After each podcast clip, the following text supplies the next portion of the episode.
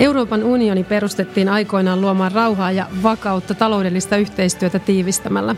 Eurooppa ei ole valmis. Työtä riittää edelleen. Parempi Eurooppa-podcastissa keskustellaan niistä asioista, joihin Euroopan unionin on löydettävä ratkaisut tulevalla kaudella. Ilmastonmuutos, osaaminen digitaalisella aikakaudella, kansainvälisen kaupan pelisäännöt tai turvallisuus. Ne eivät synny itsestään, vaan ne vaativat tekijänsä. Tässä podcastissa keskustellaan, miten noihin tavoitteisiin päästään. Minä olen Henna Virkkunen ja tämä on Parempi Eurooppa-podcast. Tervetuloa mukaan keskusteluun. Tänään vieraana on Sitran johtaja Mari Pantsar ja keskustelemme ilmasto- ja energiapolitiikasta.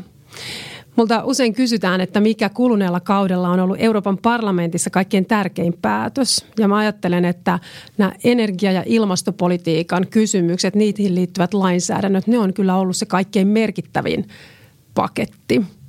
Kuinka huolissaan sä olet ilmastonmuutoksesta, Mari? No täytyy kyllä sanoa, että mä olen erittäin huolissani ilmastonmuutoksesta ja ennen kaikkea siitä hitaudesta, jolla me tehdään näitä ilmastotoimia. Että voitaisiin sanoa, että kaikki kyllä tietää, mitä pitäisi tehdä, mutta jollain tavalla se toimeen tarttuminen on kyllä hyvin hidasta. Ja nyt jos ajatellaan, että maapallo on lämmennyt jo sen yli yhden asteen ja meidän pitäisi ehdottomasti saada lämpeneminen pysäytettyä puolentoista asteeseen, niin täytyy sanoa, että kiire tässä tulee. Joo, sen ehkä pystyy paremmin konkretisoimaan juuri sillä tavalla, että kun monet ihmiset ajattelee, että vaikkapa vuosi 2100, että se on niin pitkän ajan kuluttua, että siitä ei tarvi niin nyt kantaa huolta. Mutta itse asiassa tämän päivän lapset, niin hehän tulee näkemään sen vuoden 2100. Ja nyt tiedetään, että nyt mitä nopeammin toimitaan, sitä paremmin me pystytään saamaan tämä tilanne hallintaan. Mutta tässä tietenkin sitten monet kansalaiset Suomessa usein sanoo, että Suomi on niin pieni maa, että hyödyttääkö se mitään, jos Suomi tekee ja toiset saastuttaa. Niin miten sä itse vastaat siihen kysymykseen? Ja tuohon argumenttiin törmää kyllä erittäin usein, että sanotaan, että Suomen päästöt ovat muutaman promillen luokkaa, eli niillä ei maailmanlaajuisesti ole merkitystä. Meitä on Suomessa vain tota 5 miljoonaa ihmistä, kun maailmassa ihmisiä on yhteen 7,7 miljardia. Mutta mä itse näen siten, että Suomi on kuitenkin niin kuin allekirjoittanut Pariisin sopimuksen ja lupautunut tiettyihin tota, päästövähennystoimenpiteisiin. Niin totta kai meidän pitää pitää omaa lupauksemme tai muuten emme voi vaatia mitään oikeastaan niin kuin muiltakaan mailta.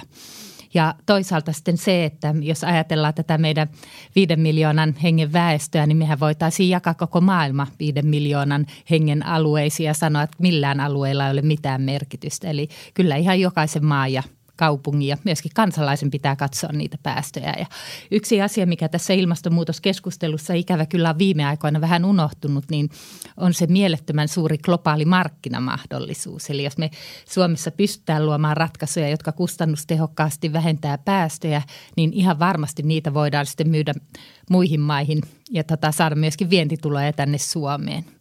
Tämä on, tämä on äärettömän positiivinen asia myöskin tässä erittäin ikävässä uhkakuvassa. Niin ja sitten toisaalta vaikka usein Suomessa ehkä semmoiset ilmasto skeptikot tai he, jotka ei ole niin valmiita toimintaa asian eteen, niin sanoo juuri, että Suomen päästöt on niin pienet. Mutta sitten toisaalta, jos me katsotaan Suomessa henkeä kohti päästöjä, niin mehän ollaan ihan Euroopan ja maailmankin kärkeä siinä, että kuinka paljon suomalaiset käyttää luonnonvaroja ja myös tuottaa päästöjä.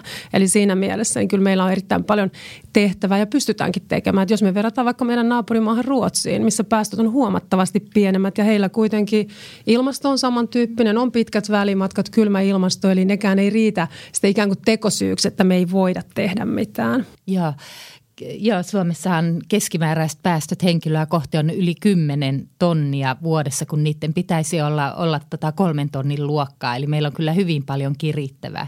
Toki tässä voidaan katsoa vähän niin kuin näitä meidän yhteiskunnan systeemejäkin, että energian tuotanto on, on tota melkoisen, voitaisiin siis sanoa tällaista hiiliintensiivistä vielä tänä päivänä. Eli meidän pitäisi muuttaa nämä järjestelmät päästöttömäksi. Ja kyllä meidän pitäisi jokaisen tota, kansalaisen myöskin katsoa esimerkiksi omia liikkumistottumuksiamme, ruokatottumuksia tai sitten miten kulutetaan ja kuinka paljon tavaroita ostetaan. Ja tässä oikeastaan niin tullaan hyvin tämmöiseen perimmäiseen pohdintaan myöskin oikeastaan kun mietitään, että miten saadaan niin nämä henkilökohtaiset päästöt kuriin, että ehkä meidän jokaisen pitäisi miettiä sitä, että mistä se hyvinvointi ja onnellisuus tulee, että tuleeko se siitä, että monta kertaa tai parikin kertaa vuodessa täytyy matkustaa toiselle puolelle maailmaa, että voi rentoutua vai voisiko rentoutua lomalla äh, kotona tai ihan niin kuin arkipäivinä tai sitten tarvitseeko aina ostaa ja omistaa koko ajan enemmän vai voisiko sitä hyvinvointia ja onnellisuutta saada jostain muusta? Joo, Sitra on tehnyt tähän kansalaisten avuksi tämmöisen laskurin, millä jokainen voi seurata sitä ja tarkastella omaa hiilijalanjälkeä. Niin kuinka suosituksi on osoittautunut? Onko siitä käyty paljon Joo, sitä on käyty. Että se oli jännä, kun tätä siitä on hieman reilu vuosi, niin ehkä vähän leikillään tehtiin tämmöinen hiilijalanjälkilaskuri. Et toki oli jo erilaisia laskureita, mutta ne oli aika työläitä, että täytyy katsoa hyvin tarkkaa sähkön kulutusta ja esimerkiksi autossa bensan tai dieselin kulutusta. Mutta me haluttiin tehdä semmoinen testi, jossa kuka tahansa, kuka ei tiedä oikeastaan niin kuin ilmastonmuutoksesta tai omista päästöistä mitään, niin voi kahdessa minuutissa laskea oman päästöprofiilin. Ja tällä hetkellä sitä testiä on tehty 585 000 kertaa. Eli yli 10 prosenttia suomalaista on tehnyt sen testiä. Nämä on kaikki eri suomalaisia, että ollaan pysty katsomaan, että ne on ainakin eri koneilta tehtyjä. Mikä oli jännä, kun tota, nythän lokakuun alussa tuli tämä oikeastaan niin kuin karmiva IPCC-raportti siitä, että, että miten kiire näillä ilmastotoimilla on ja ilmaston lämpeneminen pitää rajoittaa puolentoista asteeseen niin tämän raportin julkistamisen jälkeen kymmenen päivän aikana niin 250 000 eri suomalaista teki Huhhuh. sen testin, että 25 000 teki päivässä. No teillä on, on niin ollut teidän nettisivut kovilla. Meidän nettisivut kaatuivat, joo, palvelin kaatui moneen kertaan ja saatiin paljon soitteja, että milloin palvelit, palvelimet tulevat kuntaan. Että ihmiset halusivat niin katsoa, että mitä voivat itse tehdä. Ja. No se kyllä osoittaa sen, että ihmiset todella haluaa toimia tämän kyllä. asian eteen. Mitkä on semmoisia tavallisimpia asioita sitten ihmisten ihmisten arjessa, miten niitä omia päästöjä voi vähentää? Voiko sanoa jotain ihan semmoista yleistä kohtaa, että mikä on helposti se, missä tota, pystyisi vähentämään? Joo, no totta, oikeastaan niin kuin meidän päästöt tulee neljältä sektorilta. Miten asutaan, minkälaista energiaa käytetään. Sitten on liikkuminen, pitää mukanaan tieliikenteen ja lentoliikenteen, ruoka, mitä ruokaa syödään ja sitten on tämä kuluttaminen – ja tota, me oikeastaan niin Sitrassa lähdetään siitä, että halutaan kannustaa ihmisiä positiivisen kautta tekemään ilmastotekoa. Että ei lähdetä siitä, että et saa ikinä ajaa autolla tai lentää tai syödä lihaa.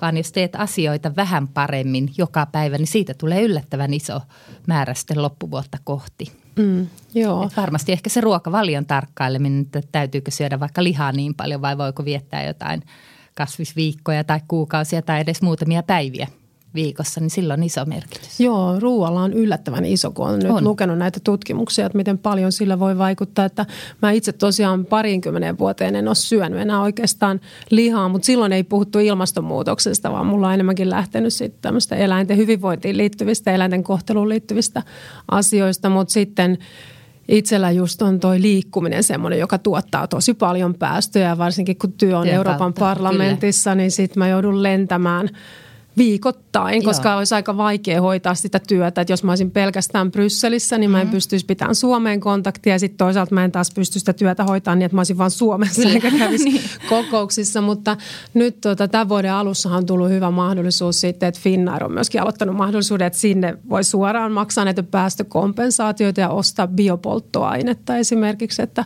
aikaisemmin oli lähinnä näitä YK ja muiden tämmöisiä niin rahastoja, sit, mihin pystyi sijoittamaan. Niin Kyllä kuinka toimivana sä itse pidät näitä erilaisia kompensointimahdollisuuksia, mitä nyt sitten on tullut Tämä liikenteeseen? on oikeastaan niin kuin ehkä näistä ilmastotoimista vaikein sektori. Mm. Et, et se on ihan selvää, että ihmiset tota, tulevat tulevaisuudessakin lentämään, mutta jos me katsotaan niin kuin vaikka näitä kompensaatiomekanismeja, nehän ei, ei vähennä päästöjä niin kuin tavallaan yhtään, vaan se määrä päästöjä, mikä tuotetaan lentämissä, niin vähennetään jollain muilla sektoreilla. Eli se tulos on tavallaan plus miinus nolla. Ja monet näistä kompensaatio mekanismeista on aika epävarmoja, että ne saattavat liittyä vaikka siihen, että istutaan puita jossain kehitysmaassa ja sitten ei tiedetä, että miten ne puut ehkä toimii hiilinieluina ja siinä on paljon kysymyksiä, mutta kyllähän kompensointi on paljon parempi kuin se, että ei tee yhtään mitään. Mutta jos vielä lentämistä katsotaan, niin oikeastaan teknologiset vaihtoehdot, niin ne on juuri mainitsemasi biopolttoaineet tai sitten sähköistäminen, mutta todennäköisesti sähköisiä lentokoneita ainakaan pitkille matkoille ei saada nyt siinä aikataulussa, kun päästöjä pitää vähentää ja biopolttoaineet ei ikävä kyllä tule riittämään. Eli Eli tota, kyllä meidän pitää varmaan miettiä vähän sitä, että tarviiko joka lentoa tehdä. Joo, tuossa Norwegian muutama vuosi sitten ainakin vielä uumoili, että vuonna 2040 he pystyisivät lentämään kaikki alle puolentoista tunnin lennot sitten sähkölentokoneella, mutta saa nyt nähdä kuinka paljon akkuteknologia kehittyy, mutta kyllähän tämä liikenne kaiken kaikkiaan, niin se on tuolla Euroopan parlamentissakin ollut meille se sillä lailla murheenkryyni, että me on kuitenkin kaikilla muilla sektoreilla saatu päästöjä vähennettyä Euroopassa vuoteen 1990 verrattuna, mutta liikenne on ainoa Joo. sektori, missä päästöt on kasvanut vaan ja tietenkin kun liikennemäärät koko ajan kasvaa, mm-hmm. ihmiset liikkuu enemmän kuin koskaan, niin tämä on tosi iso haaste, että maantieliikenne on sillä tavalla lainsäädännön näkökulmasta helpompi kuin siinä – voidaan itse päättää Euroopassa, että miten tuota, tehdään nämä asiat. Ja nythän me on tehty lainsäädäntöä muun muassa juuri siitä, että kuinka paljon tehokkaampaa teknologiaa vaaditaan ja kuinka autoteollisuuden pitää tuottaa sellaisia autoja, mitkä tuottaa vähemmän päästöjä. Että niistä on juuri hiljattain hyväksytty uudet asetukset. Mutta sitten lento- ja meriliikenne on sellaista, missä tarvitaan kansainväliset sopimukset, koska ne on globaaleja sektoreita mm. ja tietysti nämä kansainväliset sopimukset etenee erittäin hitaasti. Kyllä ne ikävä kyllä etenee liian hitaasti ja totta kai jos katsotaan niin kuin ihan kaikkia päästöjä, niin ehdottomasti paras mekanismihan olisi tämmöinen kansainvälinen tai globaali hiilen hinta, mutta ikävä kyllä itse olen ainakin luopunut toivosta, että sitä ei ikinä saataisiin. Että, että on niin kuin erittäin vaikea nähdä, että ke, eh, kehittyneissä maissa ja sitten köyhemmissä maissa niin hiilidioksiditonnista jouduttaisiin maksamaan samaa hinta – Eli kyllä meidän pitää niin kuin lähteä siitä, että tehdään näitä toimivia alueellisia ratkaisuja. Meidän pitää Suomessa tehdä omia ratkaisuja. EU-tason ratkaisu on erittäin tärkeitä ja sitten myöskin muualla maailmassa ja pikkuhiljaa integroida nämä globaaliksi järjestelmäksi. Että sillä varmasti päästään eteenpäin. Mutta itse mä kyllä näen, että, että EU on tässä ajurin paikalla, että, että osallistuin Brysselissä pari viikkoa sitten Euroopan teollisuuden – kilpailukykypäivään ja tota, puhuttiin siellä ilmastotoimista myöskin ja itse toi vahvasti esille sen, että EU on ollut tähän mennessä globaalisti ilmastotoimien edelläkävijä. Ja jos EU ei niin kuin tässä jatkaisi, niin mun olisi erittäin vaikea niin kuvitella, että kuka se edelläkävijä olisi, että tärkeää työtä teette siellä parlamentissakin. Joo, kyllä mä myös itse näen EUn, EUn rooli näin, että toisaalta toi, mitä aikaisemmin puhuttiin Suomen roolista, niin kyllä mä myös katson, että Suomen pitää tehdä se oma osuutensa, että silloin voi vaatia muiltakin ja meidän pitää myös olla koko Euroopan unionia mm. puskemassa kyllä. eteenpäin, mutta sitten Euroopan unioni on globaalisti merkittävä toimija tässä ilmastopolitiikassa ja todellakin, jos se Euroopan unioni on se, joka yrittää saada kaikki maailman maat näihin sitoutumaan, niin ei sellaista toimia sitten ketään muuta oikeastaan ole, että kyllä siinä on varmaan niin kuin se Suomenkin tärkein näkökulma, että tehdä, tehdä itse nämä asiat, mutta sitten ennen kaikkea vaikuttaa siihen, että Euroopan unioni Kyllä. on vahva kansainvälisillä Joo. foorumeilla näissä kysymyksissä. Kyllä, ja se mikä on ollut hienoa huomata, niin EUn päästökauppahan on lähtenyt nyt hyvin toimivaa. Ja esimerkiksi Suomessa yrityskentällä niin on hyvin vahva konsensus siitä, että, että EUn päästökauppaa pitää laajentaa ja myöskin ehkä jopa kiristää, jotta saataisiin niin kunnianhimoisempia ilmastotoimia täällä. Mutta sitten se, että lähdetäänkö eri maissa miten paljon tekemään pää päällekkäistä ohjausta tavallaan päästökaupan kanssa, niin se on sitten eri kysymys. Itse kyllä kuulun siihen koulukuntaan, että uskon, että tämmöinen kunnianhimoinen kansallinenkin energia- ja ilmastopolitiikka, niin oikeastaan vaan kirittää yrityksiä kehittämään kustannustehokkaampia ja ja toinen toistaa tehokkaampia ratkaisuja, joita sitten loppupelissä voidaan myydä maailmanmarkkinoille. Että meillähän on hyvä esimerkki Suomessa tämä liikenteen sekoitevelvoite, jossa vaadittiin, että 20 prosenttia liikenteen polttoaineista täytyy olla – tai tieliikenteen polttoaineista täytyy olla uusiutuvaa komponenttia. Ja jopa Neste maailman suurin biopolttoaineiden tuottaja on sanonut, että he innostuivat tavallaan tämän lainsäädännön takia kehittämään niitä ratkaisuja. Joo, kyllähän Suomi on tosi edelläkävijä näissä monissa asioissa. Että juuri kun puhutaan uusiutuvasta energiasta ylipäätään, niin Suomihan on siinä Ruotsin jälkeen kakkosena koko Euroopassa, että kuinka paljon käyttää nyt jo uusiutuvaa energiaa. Ja samoin tieliikenteessä nimenomaan tuon sekoitevelvoitteen Kyllä. ansiosta. Ja se on tietysti maantieliikenteessä ollut sillä hyvä asia, että se voidaan tehdä jo olemassa olevassa autokannassa. Että autothan uudistuu tosi hitaasti, että nytkin vaikka on paljon näitä erilaisia vaihtoehtoisia polttoaineita ja on sähköautoja, hybridiautoja. Niitä on vain muutama prosentti kuitenkin vielä autoista. Että suurin osa on näitä polttomoottoriautoja ja silloin kun halutaan nopeita tuloksia, niin Kyllä. niin tämä nimenomaan nämä kestävällä tavalla tuotetut biopolttoaineet on hyvä, hyvä ratkaisu. Sen verran ehkä tuosta lentoliikenteestä vielä palaisin, että Euroopan unionin tasolla tietysti voidaan tehdä vielä paljon, paljon muutakin sitten tota, sen lisäksi, että mä itse myös pidän tärkeänä sitä, että me käytetään jatkossa enemmän biopolttoainetta korvaamaan kerosiinia, mutta nämä lentoreitithän on myös tosi Kyllä. merkittävä tekijä, että on arvioitu, että 10 prosenttia voitaisiin vähentää lentoliikenteen päästöjä, jos me hallinnoitaisiin ilmatilaa mm-hmm. tehokkaammin Euroopassa.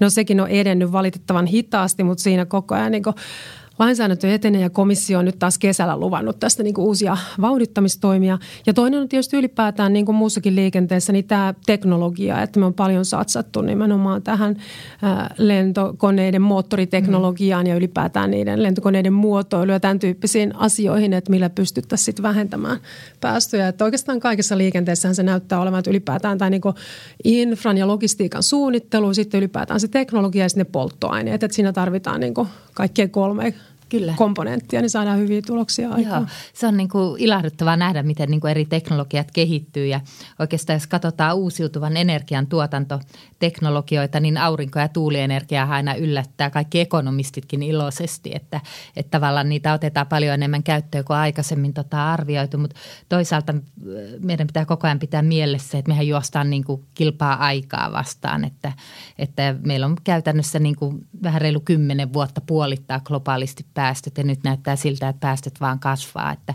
kyllä meidän pitää niin kuin kehittää tätä oikeastaan niin kuin hullun lailla näitä uusia teknologioita ja ratkaisuja, mutta samalla meidän pitäisi niin kuin laajentaa ja ottaa laajasti käyttöön niitä vähähiilisiä ratkaisuja, joita meillä on. Että Sitrassa esimerkiksi laskimme, että kuinka paljon maailmassa voitaisiin vähentää päästöjä, jos otettaisiin käyttöön – vertailukelpoisissa maissa sellaista teknologiaa, joka on nyt käytössä Pohjoismaissa.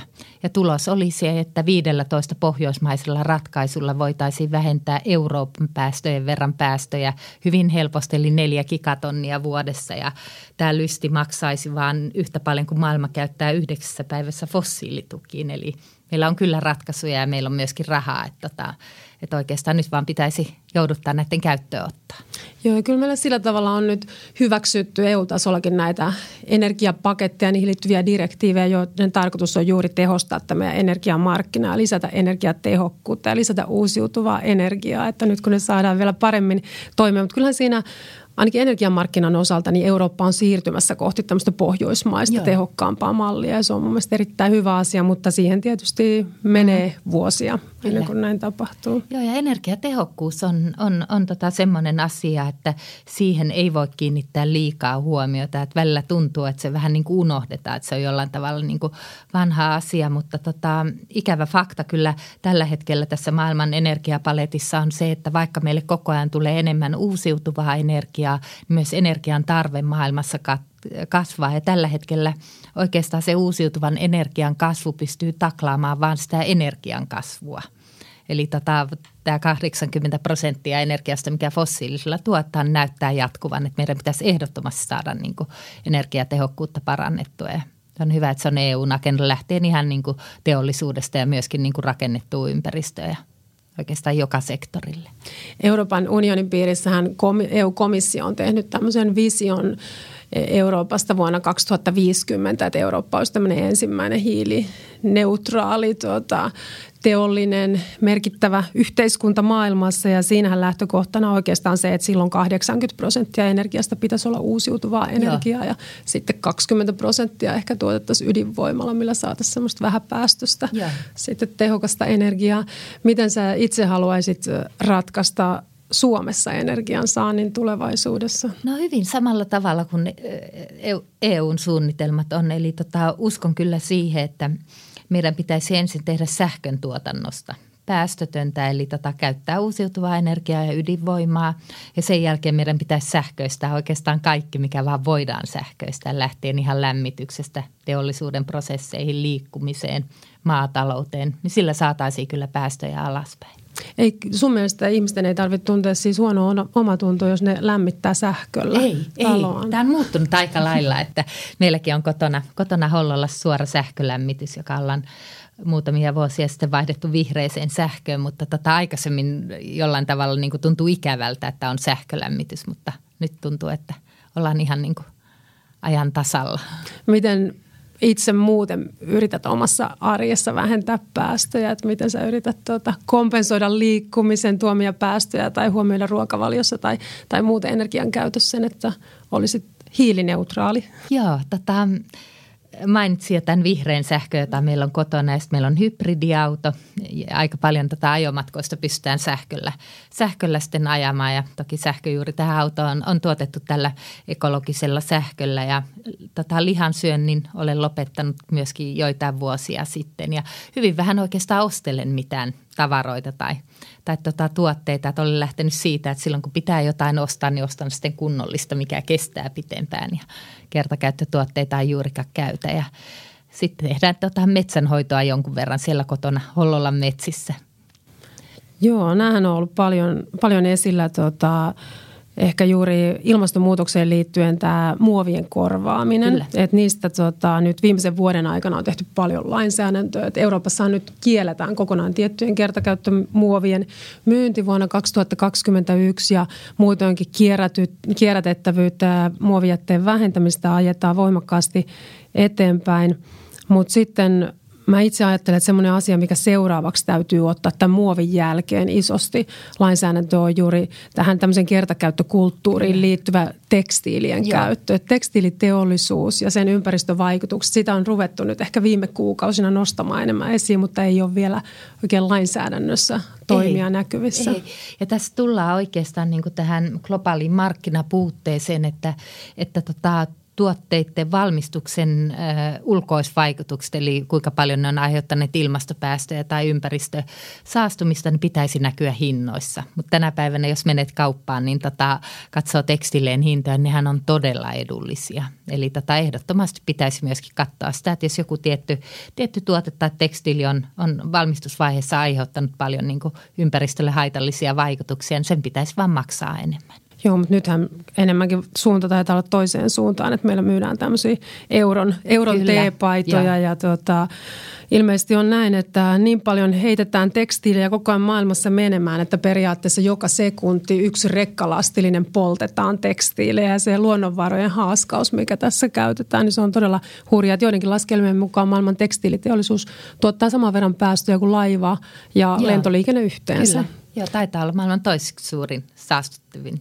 tai taitaa olla maailman toiseksi saastuttavin teollisuuden ala. Joo, että mä ajattelen kyllä, että nyt tulevalla kaudella Euroopan unionin piirissä niin seuraavaksi pitää tähän tekstiiliteollisuuden kyllä tilanteeseen todella tarttua. Että siihen liittyy tietysti paljon ympäristöongelmia, mutta ylipäätään muutoinkin, että miten näitä tuotetaan näitä tekstiilejä, minkälaisissa oloissa ja tuota, miten se koko... Joo, ja sitten tässä niin kuin saa hyvän liittymäpinnan kiertotalouteen. Eli jos EU-ssa ajatellaan, että kertakäyttötuotteisiin puututaan, niin sitten mennään koko ajan enemmän kiertotalouden suuntaan. Eli meidän pitäisi todellakin pystyä hyödyntämään paremmin niitä materiaaleja, joita on jo yhteiskunnassa käytössä, että ei aina tarvitsisi ottaa, ottaa uusia luonnonvaroja käyttöön. Että tämä luonnonvarojen kulutus paitsi tuottaa, tuottaa tota erittäin paljon ilmastopäästöjä, niin on ihan niin kuin, totta kai niin kuin ympäristön kestävyyden kannalta hyvin tota, kriittinen asia ja esimerkiksi OECD hän arvioi muutama kuukausi sitten, että nykymeiningillä luonnonvarojen kulutus tuplaantuisi tästä hetkestä vuoteen 2060 ja se käytännössä tarkoittaisi sitä, että ilmastopäästöt päästöt lähes kaksinkertaistuisivat. Eli tämä olisi täysin kestämätön yhtälö. Eli kun meidän pitäisi saada päästöjä nyt tota jyrkkään kasvun, näyttää vain siltä, että ne kasvavat koko ajan. Ja ilman kiertotaloutta niin ilmastotavoitteita ei tulla saavuttamaan. Eli nämä kulkee kyllä käsi kädessä. Joo, Euroopan unionin piirissähän nyt on kiristetty juuri näitä jätteen kierrätystavoitteita ja vuonna 2030 oikeastaan mitään ei enää pitäisi kaatopaikkojen penkkaan joutua, että, että tulee velvoite nyt hyvin paljon lajitella sitten kaikkia erilaisia jätteitä, myös muovit ja tekstiilit jatkossa, mille ei Suomessakaan ole usein vielä järjestetty erilliskeräystä.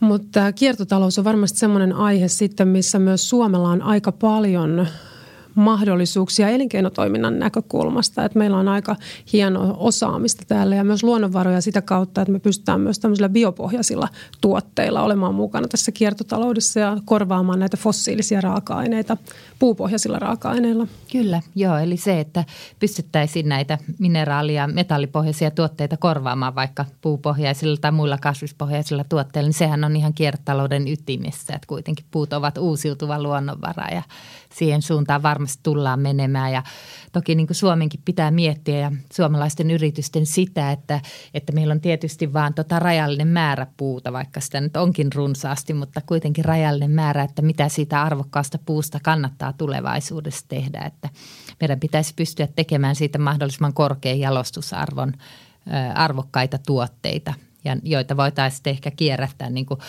matalamman jalostusarvon tuotteiksi. Et se, että jos me ajatellaan, että puuta käytettäisiin suoraan energiantuotantoon, niin se on kyllä niin kuin kalliin raaka-aineen hukkaan heittämistä. Mutta onneksi tätä niin kuin metsäteollisuudessa hyvin paljon mietitään ja nythän puusta katsotaan, että saadaanko sieltä lääkeaineita tai miten saadaan jotain luksuspakkaustuotteita tai tekstiilejä. Joo, meillähän puu on Suomessa suurin energian lähde, mikä sitten usein mun kansainvälisiä kollegoita niin vähän kauhistuttaakin, koska he ajattelevat, että me laitetaan runkopuut sitten suoraan uuniin, mutta siinä on tietysti sitten aina kertomista ja perustelemista, että se tulee näistä metsäteollisuuden sivutuotteista ja jätteistä ja tähteistä nimenomaan se Kyllä. puuenergia. Mutta kyllähän metsät, niin se on Suomelle, mä ajattelisin, että se on kahta kautta niin kuin tarjoaa tosi hyviä ratkaisuja ilmastonmuutoksen torjuntaan. Että toisaalta nämä metsät on merkittävä hiilinielu, mutta sitten ne on myös tämmöinen kestävien raaka-aineiden lähde, mistä voidaan juuri kemian teollisuuteen ja lääketeollisuuteen, pakkausteollisuuteen niin kuin tuottaa. Nyt jopa vaateteollisuuteen raaka-aineena voidaan käyttää puupohjaisia raaka-aineita, että sillä lailla se tarjoaa paljon mahdollisuuksia, mutta tarkoittaa tietenkin, että tutkimuksen ja tuotekehityksen täytyy investoida ja sitten kun löytyy hyviä tuotteita, niin pitää pystyä markkinoimaan ne myös maailmalle. Kyllä, ehdottomasti ja se on erittäin ilahduttavaa, niin kuin hetki sitten keskusteltiin, että metsäteollisuus koko ajan katsoo näitä uusia tuotteita. Että itse tota, oma taustani on metsäteollisuudessa ja ehkä siellä on semmoinen iso haaste, mikä nyt on monessa, monessa tota, vähähiilisen yhteiskuntaa siirtymistä, niin on se, että, että metsäteollisuuden infra on luotu hyvin pitkälle niin kuin selluteollisuuden ja paperiteollisuuden ympärille ja on laitettu miljardeja tavallaan siihen infraan, niin se vaatii aina pohdintaa sitten, että mitä kaikkea uutta, uutta voidaan tehdä ja voidaanko niitä vanhoja sitten yhdistää tähän uuteen tuotantoon, mutta – Joo, ja Suomessahan nyt oikeastaan viimeisen vuoden tai parin aikana on puhuttu metsien käytöstä varmaan enemmän kuin koskaan aikaisemmin. Et metsäpolitiikka on ollut myös Euroopan foorumeilla, vaikka sinänsähän metsäpolitiikka kuuluu jokaisen jäsenmaan oman päätösvaltaan, mutta sitten kun ilmasto- ja energiapolitiikka on Euroopan unionin yhteistä, niin silloin Suomessa se useimmiten heti kilpistyy tähän metsäkysymykseen, että koska ilmastopolitiikassa metsät mm-hmm. on Suomelle äärimmäisen tärkeitä ja sitten toisaalta ne on myös energialähteenä käytettävä tärkeä lähde, niin sen takia Suomessa sitten myös tuota, tämä Euroopan ilmasto- ja energiapolitiikka usein tulee näihin metsäkysymyksiin, mutta mitä tuota, sä itse ajattelet tästä metsien hakkuisiin liittyvästä keskustelusta, mikä on julkisuudessa nyt tuota, ollut viimeiset pari vuotta hyvin aktiivisena ja kansalaiset Joo. ja tutkijat ottaa kantaa ja tässä on niin hyvin erinäköisiä mielipiteitä, että paljonko metsiä voi käyttää ja millä tavalla?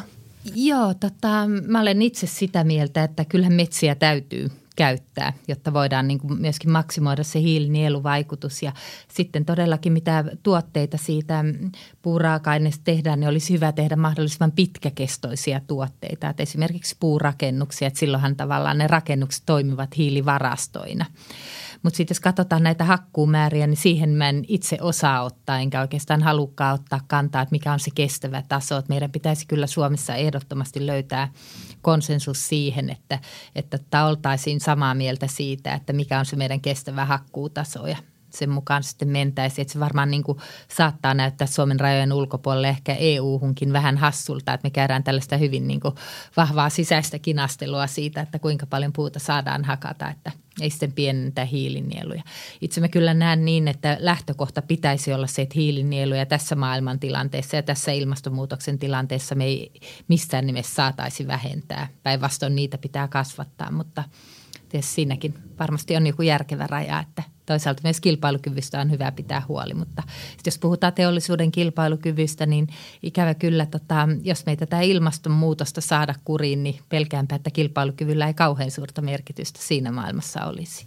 Ja toisaalta sitten kun puhutaan metsien käytöstä, niin kyllähän Suomi on sillä lailla vahvoilla, että meillä on todella hyvää metsien tutkimusta. Että varmaan missään muualla Euroopan maassa ei ole näin hyvää metsän tutkimusta ja me tiedetään todella hyvin ne erilaiset menetelmät, mitä kannattaa, kannattaa käyttää. Mä itse ajattelen, että se on niin kuin se tärkein periaate koko ajan, että metsät kasvaa enemmän kuin niitä käytetään. Että siitä on pidettävä huolta ja tietysti siitä monimuotoisuudesta mm. myöskin. Ja silloin kun käytetään monipuolisia menetelmiä, niin silloin voidaan parhaiten myös turvata se, että meillä on monipuolisia metsäalueita. Kyllä ja metsien lisäksi maaperä on myöskin tehokas hiilinielu, että sitä ei globaalistikaan kauhean paljon ole vielä tutkittu. Että meillä Sitrassa on yksi projekti, jota tehdään ilmatieteen laitoksen ja Baltic Sea Action Groupin kanssa, jossa meillä on yli sata maatilaa mukana ja katsotaan, että minkälaisilla pellon muokkausmenetelmillä pystytään maksimoimaan maaperän tai pellon hiilinielukapasiteetti. Ja se on äärettömän mielenkiintoinen tutkimus ja tavallaan niin kuin tästä voitaisiin niin kuin jopa päästä sellaiseen tilanteeseen, että maanviljelykin voisi olla enemmän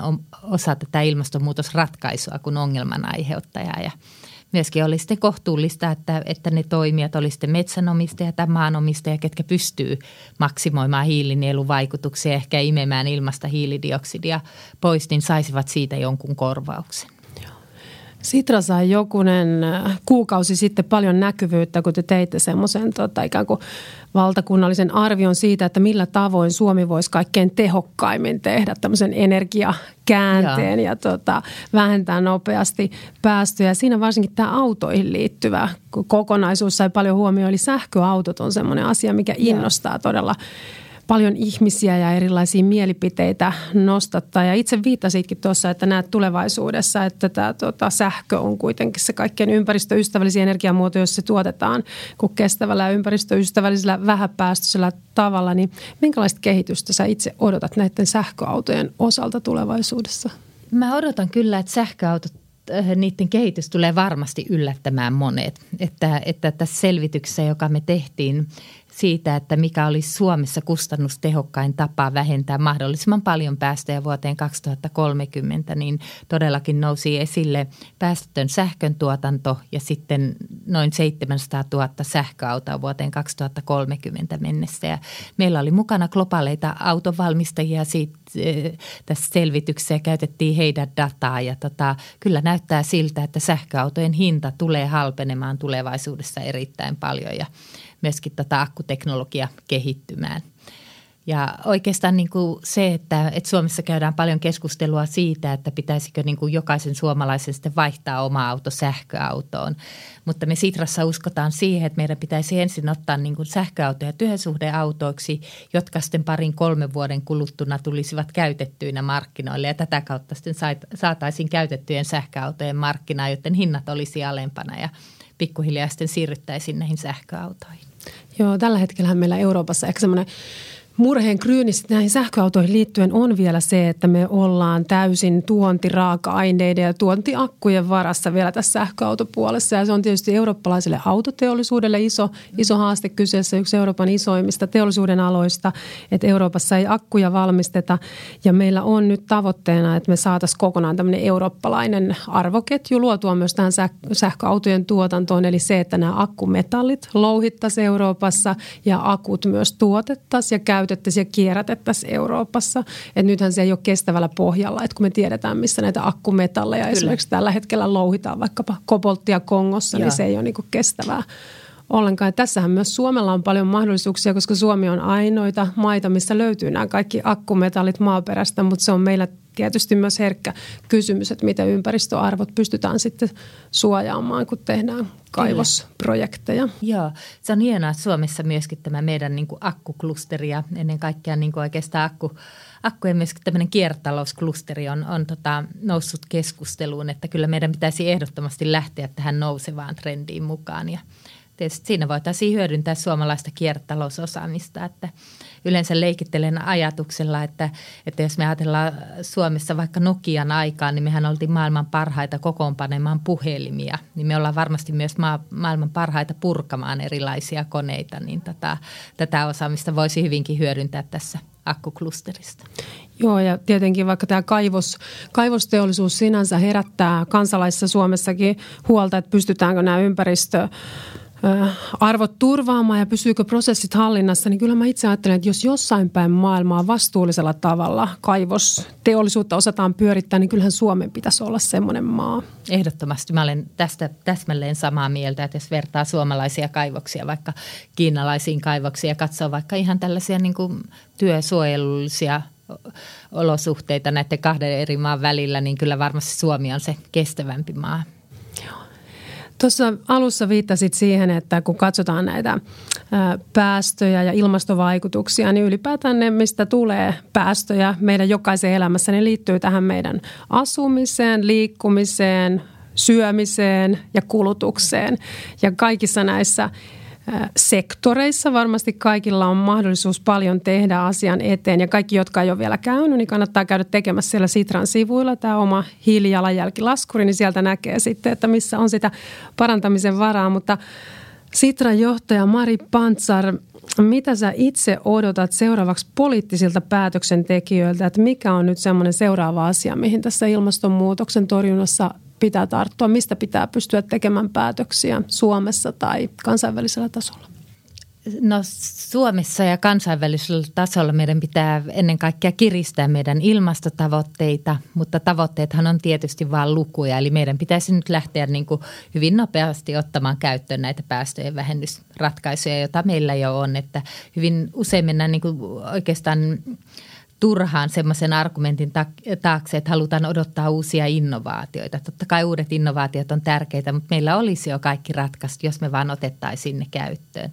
Eli kyllä niin kuin Suomen kuin EUnkin pitää kiristää päästövähennystavoitteita ja toimia sinne 55 prosenttiin vuoteen 2030 mennessä. Joo, no tämähän oli hyvä, hyvä uutinen asiantuntijalta, koska itse asiassa Euroopan parlamentissa me jo syksyllä linjattiin, että EU-parlamentti haluaa kiristää EU-tavoitteen 55 prosenttiin vuonna 2030. Ja Suomessahan kahdeksan eduskuntapuoluetta myös talvella teki vastaavan linjauksen. Eli nyt meidän pitää saada vaan loput EU-maat vielä tähän mukaan. Ja tämän eteen lähdetään nyt sitten seuraavaksi tekemään töitä. Kiitos Mari Pantsar. Kiitos paljon.